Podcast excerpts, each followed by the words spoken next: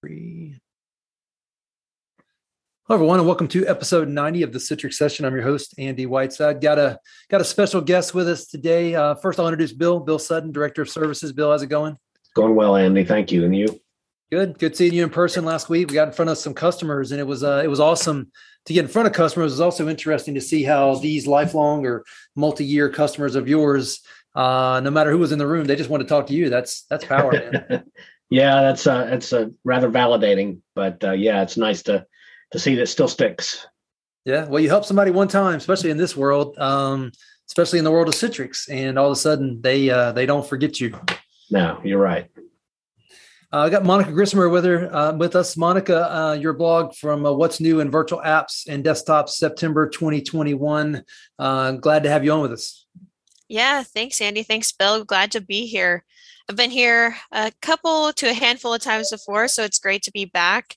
If any of you on the on the line here don't know me, my name is Monica Grismer. I am in product marketing for Citrix Virtual Apps and Desktops. And yeah, every quarter we have a lot of great stuff coming. So excited to talk about what happened in Q3 today. Well, we've got um, got a lot to cover, so we're going to jump into it. And before I do that, let me promote Ben Rogers to a panelist because he's here now. And we'll just hit him. We'll hit him right when he comes in, and off we'll go. Hey, Ben Rogers, you with us? Ben looks like he's on mute. Anyway, uh, there he is. He's coming into focus. So Ben, we were just getting ready to jump into the uh, the blog, and you showed up. So we thought we would pause and and get you introduced as the uh, healthcare sales engineer, also local sales engineer for Citrix here in the Carolinas. Ben, how's it going?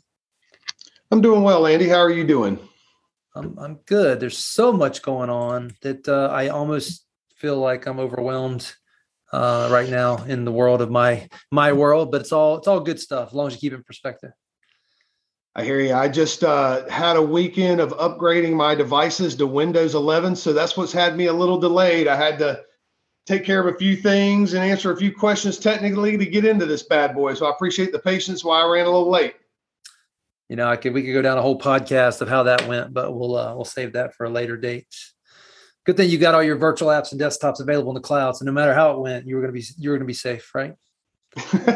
That's true. Very true. All right. So Monica's uh, blog that we're covering here today um, is about uh, the up- updates to virtual app and desktops, and it you know that's probably going to be the service as well as the on premises, but uh, we're going to cover that. Uh, Monica, I love in the uh, first um, first paragraph here you talk about the Citrix story, which for all the things that have come and gone and always the latest greatest stuff the uh, the virtual app and desktop aka metaframe winframe presentation server virtual app and desktop that stuff still tried and true and you guys continue to invest in uh, that solution right? Yes absolutely. I mean vdi and DaaS the DaaS market has been is now hotter than ever so it's really great to be on the receiving end of it and get to experience firsthand how we can evolve our story and evolve to where our customers are going. Because as time goes on, as the pandemic is in phase, I don't know, five, six, seven, whatever, whatever phase of the pandemic we see ourselves are in, and hopefully coming out of, the world of remote working has forever been changed. The world of cloud computing has forever been changed. So, us as the Citrix Virtual Apps and Desktops team, we're excited to evolve with that for sure. I've, I've gotten to the point where when I'm talking to somebody not in our industry and they're asking me what it is we focus on, I just bring up the fact that we used to sell technologies in case a pandemic happened, and now we sell technologies because it's been proven that it can happen. Yep. Yep. yep. And then they then they come back, oh, you remote work. Like, no, no, hybrid work. Just as important to be able to work when you're there as well as when you're not there. And you know, if you understand that concept, then we're in business. Absolutely. So, Monica, this section here where we start to jump into some of the new releases, um, can you clarify for me uh, my comment a minute ago around whether it's the service, you know, virtual app and desktop service, or just virtual app and desktop? What what's covered in these features, um, or is it a little mix and match of all the above? Yep, I'd say it's the final thing that you said. So, on the CVAD team, we really look at holistically what happens quarter after quarter. So within these blogs, a team member of mine, we have one that comes out in March, July, September, and December. I believe those are the final months of the quarters. Um, and we have conversations around not only what's happening on premises, but also what's happening in the cloud. So, how I started off this blog was talking about our on premises releases, and then we'll get more into some of the cloud features. But as we kick into it, 2109 was our latest current release on premises, and that came out at the end of September and had a lot of great things in it. So I know we talk cloud, we talk DaaS, but the thing is, is we love our on-premises customers. You all know that firsthand and they're they're what keep us doing what we're doing and ben can also attest to our great healthcare customers a lot of them are on prem and we're still investing in that platform. So 2109 was our latest current release and we can get into some features there as well. Does that answer your question andy? It does and as you're going through this which i'm sure you will you'll you'll call out which ones are for on premises and which ones are for the cloud service and which ones are for both uh, i'm sure right? Yes absolutely so before we go here, uh, Bill and Ben are very uh, knowledgeable people in our industry. Guys, anything specific around the the conversation we've had up to this point that you want to chime in on what Monica's saying? I'll go. Uh, I think she said something very poignant there that I see every day, and that's healthcare still has a predominant uh, data center infrastructure, and they're probably going to stay that way for a while. I mean, it's hard for them to imagine you know, you look at some of these CEOs of these large healthcare facilities, it's hard for them to imagine not having control of their database or not having the security built around that database. So that's still a big paradigm shift that we see customers going through. They'll continue to go through it. Uh, you know, we do see some give of some of the smaller applications, you know, uh, coming to cloud, letting that release, but to get to the patient data and where that lives, we've still got some work to do. So I'm very proud of the fact uh, that Citrix is still developing the on-prem environment and enhancing that. So I definitely agree with the comment there. I would echo that, obviously. So Monica, let's jump into the first bullet you have here because I know we got a ton to cover, which is awesome. Yeah, we do. Uh, HDX, or for the old school guys, ICA, but the uh, high definition experience adaptive audio portion of HDX uh, what is this covering? Yeah, so I opened our kind of laundry list of on premises features, and this will actually straddle on prem and cloud. But the new HDX adaptive audio feature introduces a new audio codec for improved playback. So it has audio redirection and playback. So this is the first time and I think a year or two that we've really enhanced that audio playback functionality within the session. And this new audio codec will be the basis of our audio enhancements going forward. So this is exciting for, you know, user experience and playback, especially in this remote work world. Now, is this intended for multimedia or is this intended for like bi-directional call center type stuff? What's the, what's I, the play? I believe it's more multimedia focused. So okay. more playback on your device rather than conversations like we're having today, but we also have optimizations for things like Team, Zoom, WebEx to optimize t- calls like this. Yeah. Uh, next one is drag and drop support in Outlook messages. Yeah. So this is just a feature um, that we introduced on prem. I believe you can do it in cloud as well. I believe any of these on prem features you can do in cloud, but I'll call that out if we can't. So this is just more of a feature to have um, native like experience within Outlook. So the drag and drop of messages. And then um, the VC allow list, I believe, too, is just more. That's the next one. And that's um, having the functionality disabled by default, because that could be a, a security issue as well. So those were two slightly smaller enhancements, but definitely important as well. I'm reading the uh, virtual channel allow list. So basically, no virtual channels, and then you can enable them by default disabled, but then you can enable the ones you want, or vice versa. Correct. Yeah. Uh, edit, uh, excuse me, EDT, uh, Enlightened Display Transport Protocol, uh, your version of a kind of UDP slash TCP fallback, uh, MTU Discovery for Mac and Android. I guess that worked on Windows. I think we covered that a while back, uh, but now it's uh, now it works when communicating with an endpoint that's uh, Apple Mac or mm-hmm. Android. Android. Yep. Yep, just thought that was worth calling out because, as you said, there's been a lot of conversations around EDT MTU discovery. Our customers like it a lot. So we're just continuing to get parity across platforms. I think this would also add into our relationship with Google, especially with the Android part of it, is getting the Chromebooks and those things more in line with having, you know, the power and the optimization that we bring to the Windows. I think this is going to be something really good for us going forward when we talk to non-Windows crowds. And and you know, we were talking about I was talking about my upgrade with Windows 11. It's gone very well, not a knock on it, but there's some things I've had to deal with that uh, I could see where other people might choose other platforms. And there's a lot of attraction with companies looking at Chromebooks. So I think this is going to be where people like me can go into customers and look at them and go, no, I can give you the same experience that you've had in a Windows environment on a Chromebook or a Mac platform. Mm-hmm. No, absolutely, Ben. And thanks for bringing that up. Yeah, don't tell on me, team, because I know we're a Windows house, but I operate on a Mac all day because for marketing, you know, I I like it better. I, I like the responsiveness of it, but I, you know, love getting my job done within my virtual session and being able to use my Mac. So it's becoming more and more prevalent. And yeah, being device agnostic is huge. As you guys were talking, I've reached behind me. I've got a Lenovo device that I can either boot into uh, iGel or I can boot into uh, Google Cloud Ready. Um, it, it really does open up the world a lot of options and simplicity. At the same time, five minutes ago, I was online looking to buy a new uh, Microsoft Surface laptop. So all over the place. But uh, having Citrix Linux, uh, the Linux story on par with everything else is is huge. Let's go to the first one. Uh, Red Hat uh, 8.4 and CentOS support. Yep, just calling out that we support those um, versions of those operating systems on Linux. So our Linux VDA story really continues to grow and get fleshed out in tandem with our Windows VDA story. So this is really exciting. We just again, I kind of rapid fired features within this blog to show all of the features that we're bringing to Linux VDA because I think sometimes that doesn't get talked about enough or customers may not understand that they can leverage Linux VDAs. Are you all seeing that in the field as well?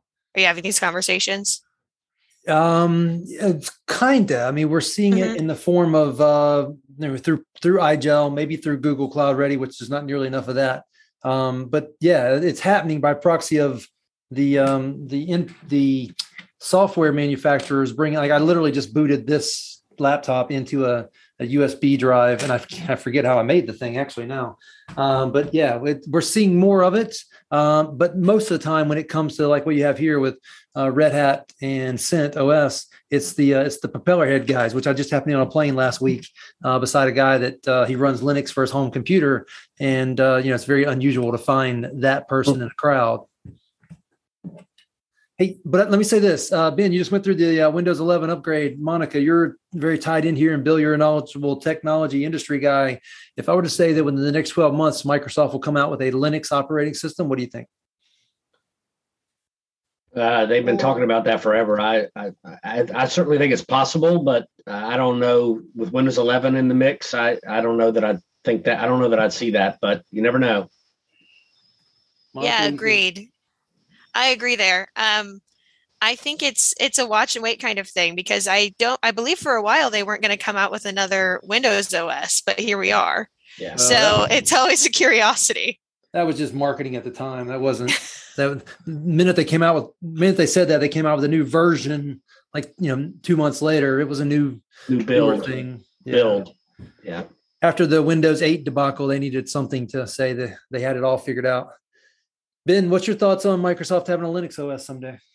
Uh, I'm not real sure. I mean, I, I, could see the possibilities there. I mean, it would be an, it would be an endeavor for them, and you know what? I, just what where I wonder about that is, you know, what is it going to replace? Is that is that going to become the new interface? I mean, I will tell you, I've read a couple of articles this weekend where I could be wrong with this, and and you know, our listeners, please correct me. Uh, it Windows 11 is very similar to Windows 10 as far as the core. I don't think they did a lot with the core itself, the core program, the core OS.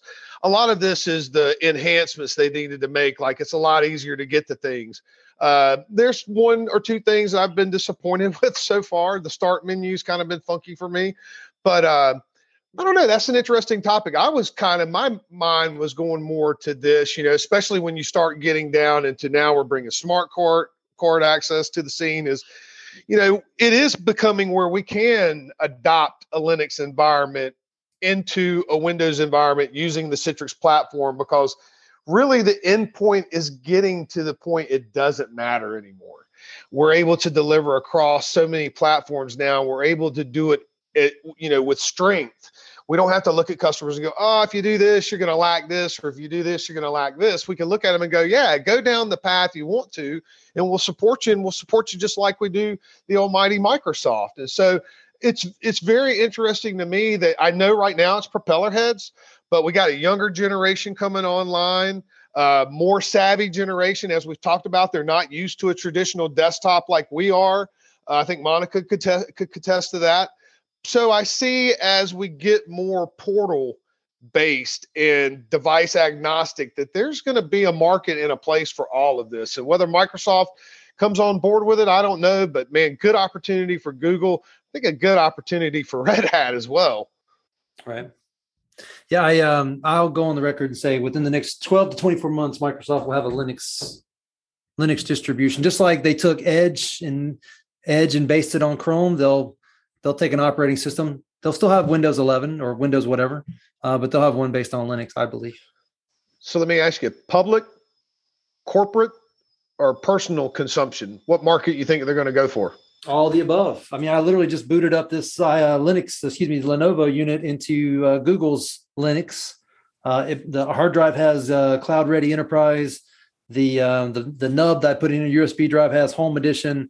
They're going to do exactly what these guys are doing. They're going to want a, a, a Chromebook type cloud first device, and they'll have it within the next uh, 24 months, I believe.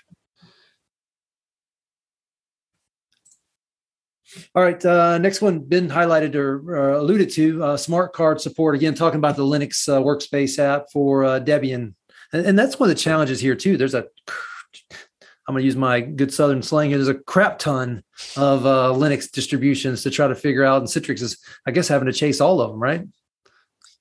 Yeah, I'd say so. Um, I I think our Linux um, conversations are definitely driven by customers that are leveraging it today and specific functionality that they need. So we're really listening and paying attention to what our customers need in the market. So, yeah, I mean, there's a number of different configurations, but continuing to try to roll along and stay in front of our customers. So, smart card was one of those asks.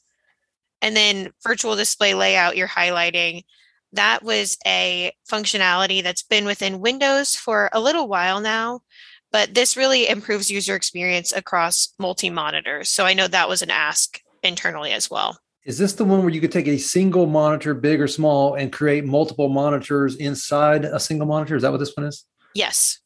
Cool. I haven't played with that in a while. I need to. So, Monica, let me ask a question for that. My boss, Jeremy Myers, I know you know Jeremy. He's got one of these big old 49 inch monitors, you know, super uh, high def and one of the things he touts is he can do exactly what you're talking about. He can have a desktop in one side of it, a desktop in the middle, and a desktop on the right side. Is this what this addresses where you can have those big wraparound monitors and you can carve those things up in the different desktops?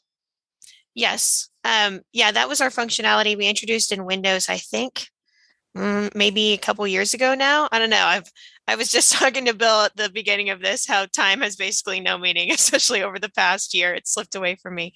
But yes, you can um, you can cut one monitor into multiple logical monitors.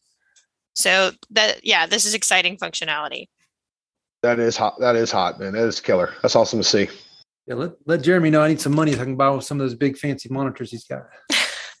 I'd like one of those too no, I, I think it's going to become more and more mainstream. So absolutely, the ability to get out of a you, you still need your multi monitors, but you can do it in one piece of uh, equipment. You guys can't tell this right now, but I'm on a stand up desk, goes up and down. I can't I can't have a bunch of monitors on this thing because when I pick them up, there's a chance they're all going to fall off. Well, to, to Jeremy to Jeremy's defense here, uh, he's he's a hard worker, you know, and and he he needs to play with the latest and greatest toys. But the price of those things have come considerably down to where old Ben's looking at Santa Claus going, please put one of those in the in the stocking for me. So we'll have to see. But the price has lowered greatly over the last 18 months because when the pandemic started, I was looking at them and they were god awful expensive. So but Ben, now they're becoming reasonable. define that for me. What size, like physically, what size are you talking about? I would like to go with the ultra wide 49 inch. I think that's what Jeremy's got. And what I've been looking at, uh, I think the traditional model has been the 34, or I'm not sure, but man, I want the 49. And I think that like you can carve this thing like Jeremy's running three different monitors on it constantly, three different windows of different activity. Uh, it's amazing, you know, and he's he's running this off a Microsoft Surface laptop. So he's got a laptop plugged into this thing having that kind of functionality. Now imagine doing that with a VDA. That What's would be the uh, what's the dis, what's the monitor resolution in that case? oh, I don't I I have no idea. I mean, you're getting to where these gamers are talking about, but like you you ask about price. When the pandemic started, those things were rolling a little under two thousand dollars. I think I found one the Christmas of uh 2019 when I first joined. I think it was like 18.99 or something. And I was just looking because Christmas is coming up. Uh, and I think they're down to like 1100, you know, which Hmm. is still expensive, but it's manageable. You know, the functionality you get. Think about buying two 32 inch monitors. I got I got a great big monitor back here behind me. Like I don't know. I don't know what to do with the thing. It's uh, yeah, these are these are like ultra high def, and the thing I like is it encases you, it wraps around you. So Yeah. our crowd that's listening, you know, I'm sure you guys can input better than this, but it's it's nice. And what I what got me excited is now you're not dependent upon Windows to have that. I can run, you know, a version of Linux on my laptop, my older laptops that won't take Windows 11 or tired of dealing with Microsoft on it. And now I can have the same functionality when I log into Citrix as I do when I ha- I'm in my Windows environment. hey, let's uh, let's move to the next thing. Uh, HDX session screen sharing. Monica, what is this? Yep, um, it just enhances the ability for users to share their screens within Linux sessions. So, yep, has been available on Windows for a while, but just kind of keeping on top of the parity there. Right. And you've uh, got a whole handful of things you roll through here in the next paragraph uh, Yep. after the bullets. Anything in this? That you wanna Yeah, so wanted to speak to session recording just briefly. Um, I work really closely with our session recording team. So for those of you who don't know, we introduced um, about a year ago a new web-based player for playback for session recording for sessions. And they've been able to introduce a lot of functionality within that web player. For example, they've introduced the ability to have specific events triggered within sessions. So you don't just have this huge brick of a session recording from a user. You can see what specific items happened within that session. And now this quarter, um, we're really excited to introduce that if you have a session, if you have an event specific, like an event specific trigger where a session will start recording when that event happens. So maybe like a file download or maybe like an application launch or something, the session restart will start recording then. And if that specific event doesn't happen, then the session won't record. So that really helps on storage space. And overall, just making the functionality a lot more dynamic and not as difficult to store. So keep a lookout for all the great stuff that's happening in session recording. Hey, Monica, are you the only? Do, do other players in this space even have session recording? I've never heard anybody else talk about it. I cannot definitively say. I I know we're one of the only, but I don't know if we are the only. I can look into that though for sure. Yeah, no worries. And Now, then, Andy, yeah, go ahead. I, I kind of have a story about session recording that's that's awesome. Um, and I, I don't know if customers really realize how powerful this technology is, but we have a way with our analytics program to actually trip a session recording session off.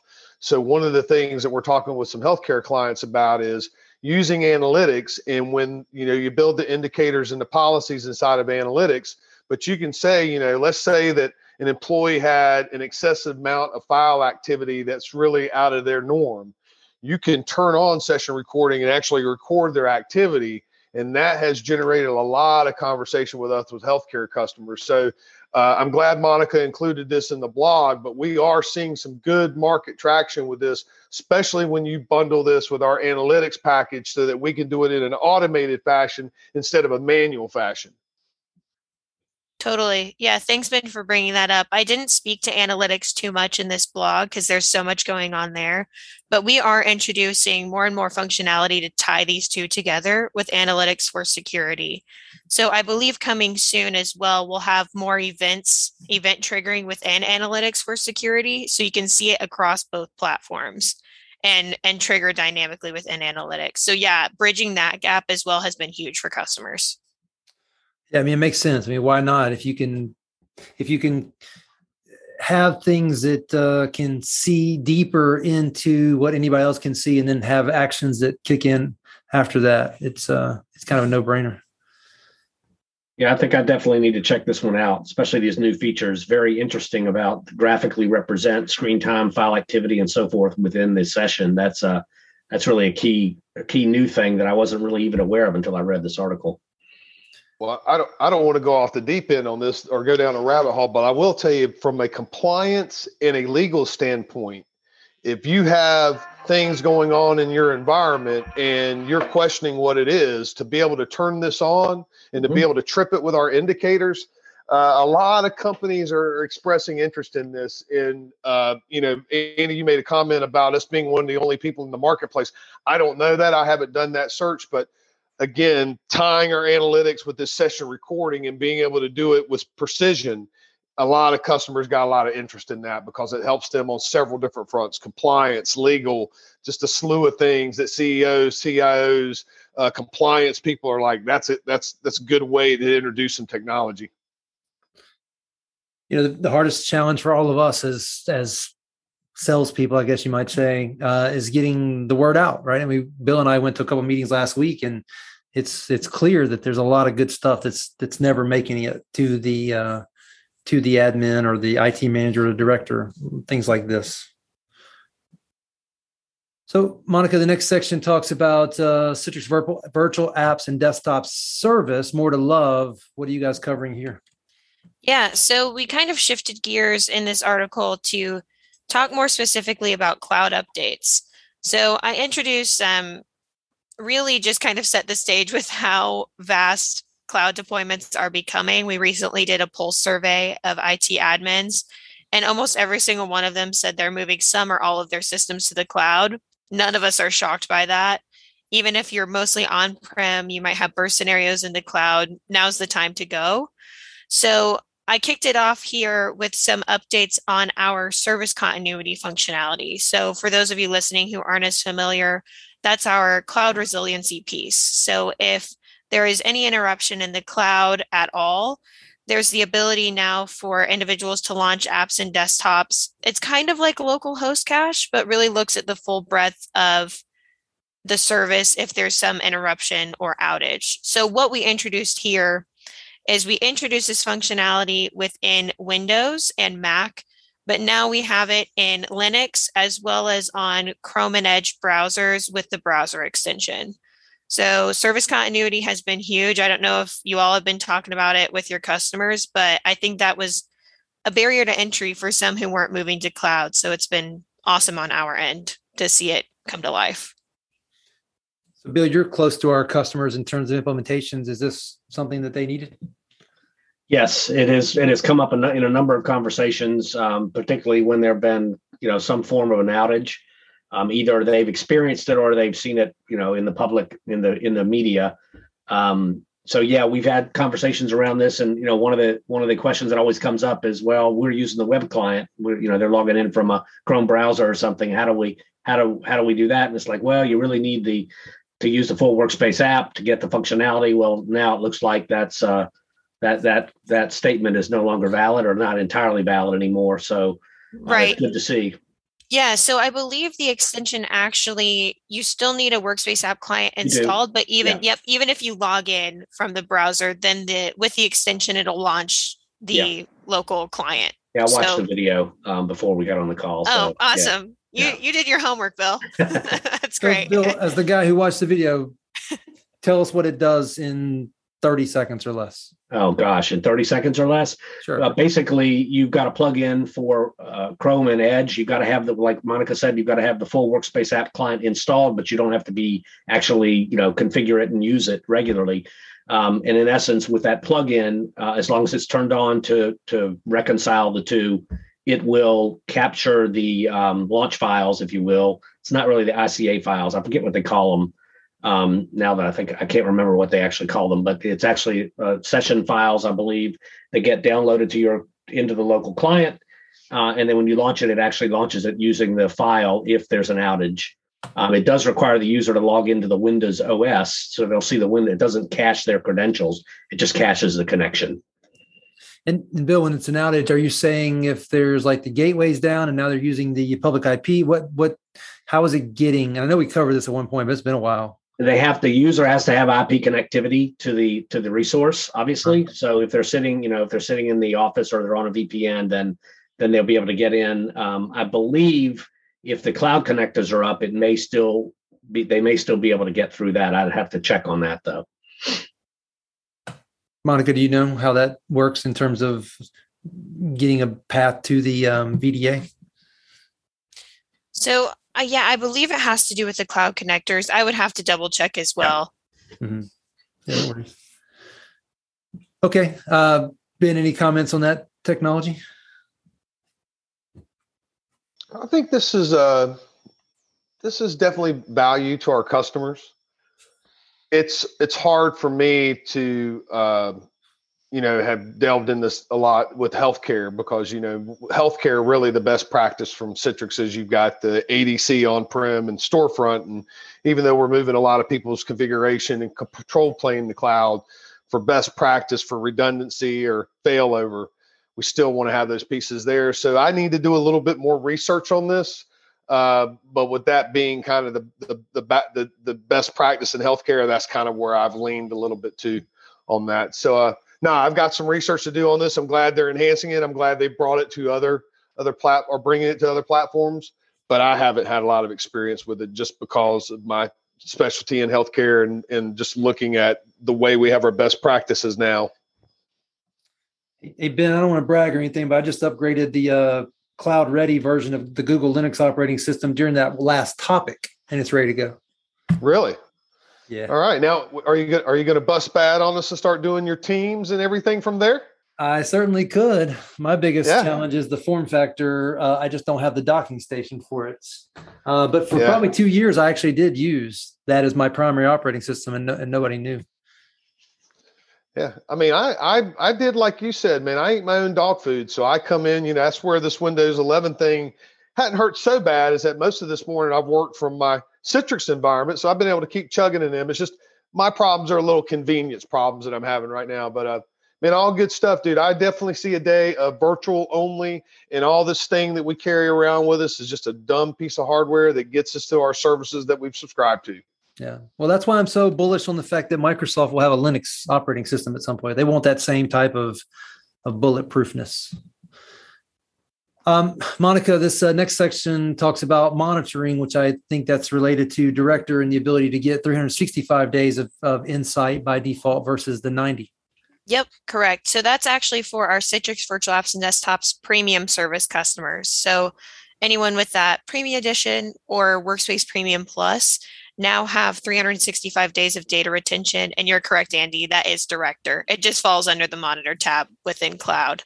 So instead of the previous 90, but customers with standard and advanced editions have the the 90 days still. This is premium only. Okay. Well, it's interesting because as my head's thinking through, I'm like, well, that's not a big deal. That was easy enough. But can't, I can't imagine the back end sizing and things that had to go mm-hmm. into making that decision. So, uh, kudos to Citrix for investing and giving more value in the premium licensing subscription. Uh, all right, a couple other key things: uh, automation configuration tool updates. Um, you want to hit that one? Yep, it's just a pretty straightforward. The automated configuration tool um, allows customers to migrate dedicated MCS catalogs from on-prem to cloud, so it helps with time to migrate. Uh, rescheduling or restart scheduling in studio. I guess uh, what what happened there? Because I guess I'm a little out of touch. I don't manage my environments much anymore. Yep. So they can just now set custom times and dates for maintenance. So sometimes I believe previously it might update on its own and it might not be at a a correct time for the admin. So now they can just schedule a restart time within Studio. Okay, just so it doesn't get in the way of day-to-day activities. right. And uh, Azure AD Admin Support Group, uh, I guess that's one of the predefined groups in the uh, service. Yes. So um just Azure AD groups can be directly onboarded into Citrix Ah. Cloud. Gotcha. Gotcha. That makes sense. Bill, Ben, any uh, questions, comments on these three? I think the second one, restart scheduling in studio, I think this is probably MCS related, Monica. So, you know, when you go to update a catalog, it actually says, do you want to restart now? Do you want to restart when the user logs off? And maybe this is, uh, you can set a time for it now. So not sure though, that would be, uh, interesting. Yeah, I believe so. Um my my colleague helped me with these, so I can follow up with him too if Yeah. that's specific to MCS. I like I said, there this is a I don't know if I said this from the jump, but this is definitely a team effort and an amalgamation of all of my colleagues' help. So I'm an expert on more than others. Monica, you don't know I'm, at all? it, I'm so, I wish I did. I'm really trying to. No. Really trying to. You know what? My biggest quality in IT people are the ones that can admit they don't know it all. The ones that can't, yeah, you don't come work here. yeah, I, w- I was going to say, Monica, when you figure that out, why don't you share it with me? Because I've been searching for that talent for 30 years. Yeah. I, Sounds I good. kind of I kind of equate it to my golf game. You know, in golf, you got drivers, irons, wedges, and putters, and I can get one of those right. If I could just get all four of them right, I would be doing fantastic. But I'm still chasing a hundred. So there we go. No, for me, the, the biggest thing for me out of these three is the top one where we're just enhancing our migration tools because you know you talk to customers and and you got them you've got them uh, slated to go to cloud, then they really start looking at what's the forklift, and sometimes that forklift is that that's a big play. So the easier we can make it on our customers to get out there and retain what they're doing today, if they want to do that, enhancing these tools is key. So I'm glad to see we're we're meeting the mark on that face. So, Monica, next section talks about what you guys are doing around Azure. I know part of it is uh, provisioning services, and the other part is um, uh, VMware's um solution on top of Azure. Mhm. To cover those? Yeah, so wanted to kick this portion off. We added a couple of sections here. We've got one on Azure and one on Google Cloud. So I wanted to preface by saying we're really taking time to invest in these major hyperscalers. So Azure, Google Cloud, and AWS. We have some really great great things swirling with all three. So that's kind of a little tee up there for things to come and potentially a- blog in the future that I'll be on chatting about. But kicking it off with Azure here, we had a couple of great tech previews come out this past quarter. So, as you said, PVS on Azure is huge. So, that's our beloved provisioning service. And then additionally, um, I believe it's image portability service. So, managing a single Windows image that's optimized for multiple resource locations. Those are both in tech preview. Um, I linked to another blog. I'm not sure if the tech previews are still open. I think we had a really good response to those. So those are being fleshed out and will hopefully GA very soon. The bottom paragraph there talks about our support for the Azure VMware solution. So this solution was previously Citrix ready, and now we have specific support for it. So anyone that's leveraging AVS or the Azure VMware solution has full support with Citrix in tandem. Okay. Question for you and Bill, and, and you may not know the answer to this. Bill and I have chatted about it briefly, but you know, Citrix Cloud, Citrix Virtual App and Desktop Service doesn't allow the on-premises doesn't allow you to connect to um, you know Azure, AWS, um, Google clouds. when we layer on something on top of it, like VMware, like Nutanix, do I then have the ability to connect to it through the on-premises version? Is it technically broken? Is it a, a EULA? Um, uh, a EULA infringement? What what happens? Do you know? I don't. I mean, you and I talked about this last week. I don't. I don't know that uh, we have an answer on that yet. Monica, you, do you know why I'm asking the question? Yeah, I understand. So, yeah, we after CVAD 1912, you're correct. We um we removed the ability to provision from on-premises to public cloud, um, or the cloud connectors rather. So I am not 100% sure. I know with 1912 the functionality is there. I'm not 100% sure going forward what breaks and doesn't break, but I I assume with this support it, it wouldn't break if you leverage it in the cloud, but I can double check. I that's a totally valid question though, Andy. I'm I'm sure there's something in there. If not technically, then EULA, but eventually there will be. I mean, the, as, as, you guys start to, as it starts to kind of minutia, kind of, and uh, as it starts to come together, the different on premises and cloud stories, and mm-hmm. um, it'll become interesting to see how you guys handle that. Speaking so, Andy, of, you got you got me wondering here. What's your prediction of where do you think that Citrix will? And I, I, I don't know. I have no idea. I'm just I'm asking this because there's a lot of smart people on the phone call do you think that Citrix is going to loosen the reins a little bit and start to allow the on-prem environment to scale out the cloud again? You know, we we we shrunk that functionality out, and do you think we'll be introducing that again? I mean, what's your prediction or your gut feelings? Oh, that's a the, with all the change going on. I, I honestly don't know. I kind of think you kind of need to, as long as it continues to allow for subscription sales of licenses. Um, I, I think Citrix got a lot of ill will with customers when when they made that kind of heavy handed change. Uh, I hope they do. Um, but I, I mean, I, do I, real quick. I, I do agree with some of the support challenges with trying to on premises and as a service manage those cloud relationships. So I, I from early on saw technically why Citrix was doing it. I just don't know if the uh, the aesthetics of it was right. Go ahead. Sorry.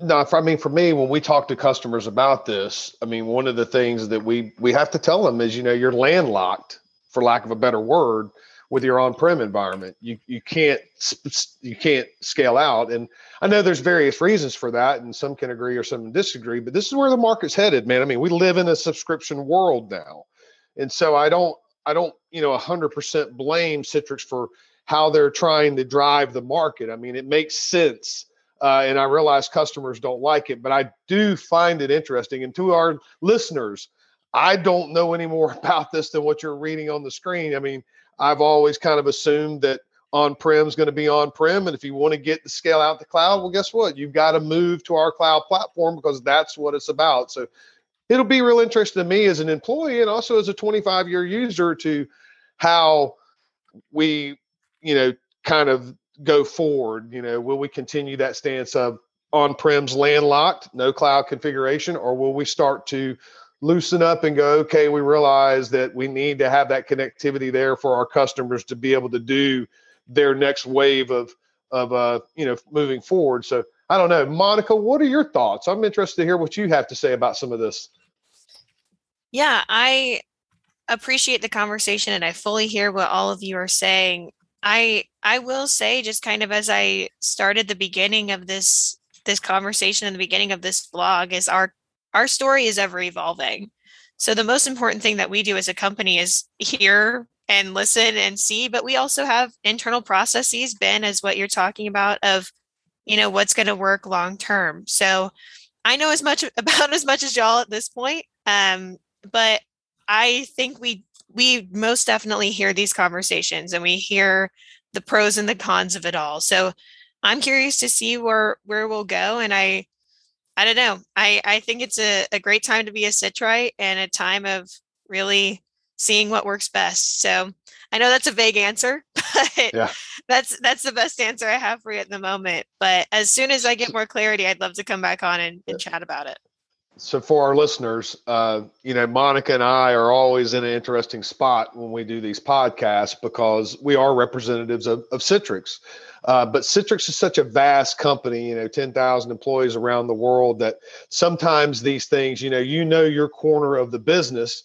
And uh, sometimes you have to get out of these podcasts and I have to go ask questions. So, one thing I hope you appreciate is our honesty when we talk about some of these subjects. And, you know, for Citrix employees or Citrix managers that are listening to this, please, you know, appreciate our honesty. And we might not be giving the, the best answers that Citrix would want us to give. But I think that's what makes this podcast so rich is we are being honest and we're being vulnerable. And we are, as Andy would say, we don't have all the answers and we're willing to admit that. So uh, I hope you appreciate that. But it does get interesting sometimes because I'm like, ooh, well, how do we take this? So uh, again, I think it's a great conversation and questions that customers are asking us, and as individuals and you know professionals in this industry, we're asking ourselves is where this goes. So, an interesting time uh, to be a Citrix employee and a Citrix customer.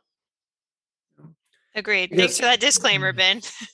Got about 11 minutes left till we hit the top of the hour. Uh, Google Cloud. Um, Monica, you got four highlights here. First one is support for Google Cloud customer managed encryption keys.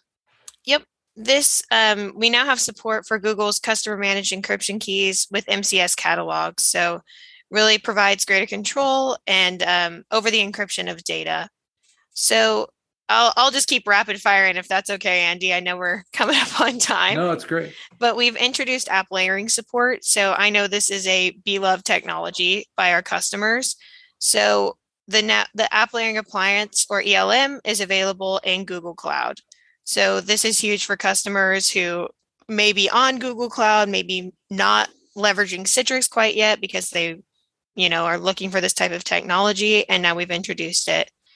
Additionally, we've introduced shielded virtual sh- machine support. So admins can now provision shielded virtual machines within Google Cloud. So this is really a security play against remote attacks. And then lastly, the MCS support we've introduced for suspending and resuming VMs. So if admins are looking to do this, this is great to optimize costs. So admins can dynamically suspend and resume their VMs without sacrificing user experience. So continuing to add to these these hyperscalers, and we've also, um, yeah, we've just got a lot coming with all of the the major cloud providers. So keep an eye out for that. So, Monica, what you're really talking about, that's huge, right? The ability to to basically pause a VM so you're not paying for consumption when Mhm. it's not in use. Uh, you know, as Citrix admins that have been rolling out on on premises hardware forever, we really didn't care that much. But as you get to the cloud, the things that Citrix can do to add value in terms of saving you money, that's some of the big differentiators that um, you know Citrix is going to want to do. Whereas maybe the cloud provider, if you're using their desktop solution, they don't want to do because that's that's counterproductive for them. They they want you to to, to spin through as many workloads as you can. Yep. All right, uh, workspace environment manager enhancements. We have two noted here: faster cloud onboarding with uh, WEM and Citrix Virtual App and Desktop Service. What's this one? Yeah. So um, obviously, our WEM functionality optimizes your workspace environments, but this now onboarding feature has a WEM wizard workflow. So that's within the quick deploy UI of CVAD for just faster onboarding. So quicker time to value when leveraging WEM.